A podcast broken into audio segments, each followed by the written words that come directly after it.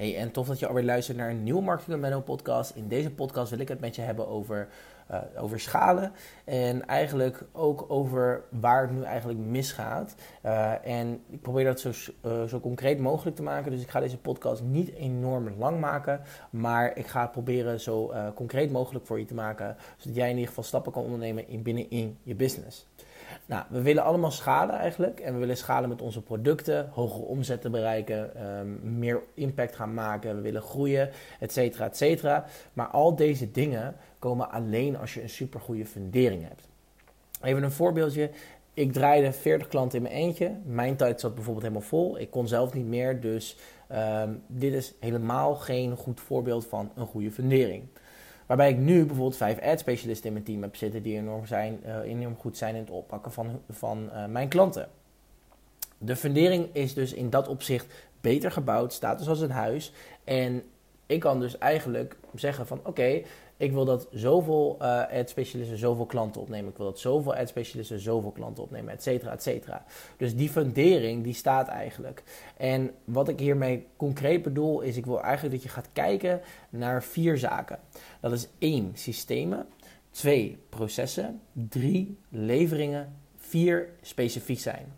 Als je deze dingen hebt staan, dan kan je een basis schalen. Maar er komt er nog één bij kijken en die uh, vergeten we vaak. En dat is echt een aanbod waar mensen echt op staan te wachten.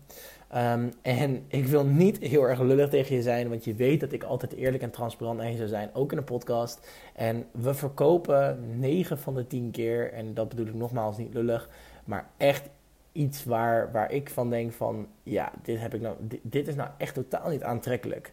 Um, en uh, als je nu nog geen sales draait, dan komt dat 100% door jezelf en je eigen aanbod. Had je namelijk genoeg research gedaan, dan had je je doelgroep geïnterviewd en had je gekeken naar wat is nou echt het onderliggende probleem, dan was de kans klein dat je nu momenteel niet met het aantal sales zou zitten waar je nu zit. En systemen, processen, leveringen kan je allemaal on point hebben. Maar als je, als je basis, en dat is de, het aanbod, als dat niet goed is, dan gaan mensen sowieso niet, niet kopen. En dan zou je je misschien afvragen van, hey Menno, wat is nou een goed aanbod? Nou, dat is een goede vraag inderdaad. Uh, ik heb ze onderverdeeld in, uh, in drie punten. Uh, iets wat de markt momenteel nodig heeft. En concreet is dat jij stemt je aanbod af op basis van de dingen die jouw doelgroep echt nu nodig heeft en echt nu ook zegt. Uh, dit kan je aantrekkelijk uh, maken door te kijken naar momenteel wat hun A-punt is en dus waar ze nu staan en wat, waar ze graag ja, in de toekomst willen staan. Dus kijk daar voorbij naar een B-punt.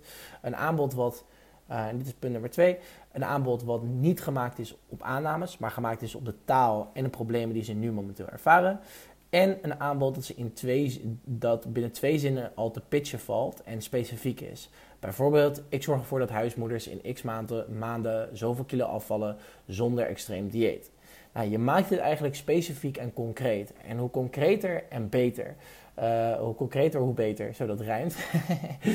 en waarom eigenlijk uh, deze drie punten? Nou, uh, ik zal even specifiek inzoomen op punt nummer drie, want die vind ik zelf het krachtigst. Um, je wilt eigenlijk dat je aanbod zo specifiek mogelijk is voor een aantal x uh, groepering mensen.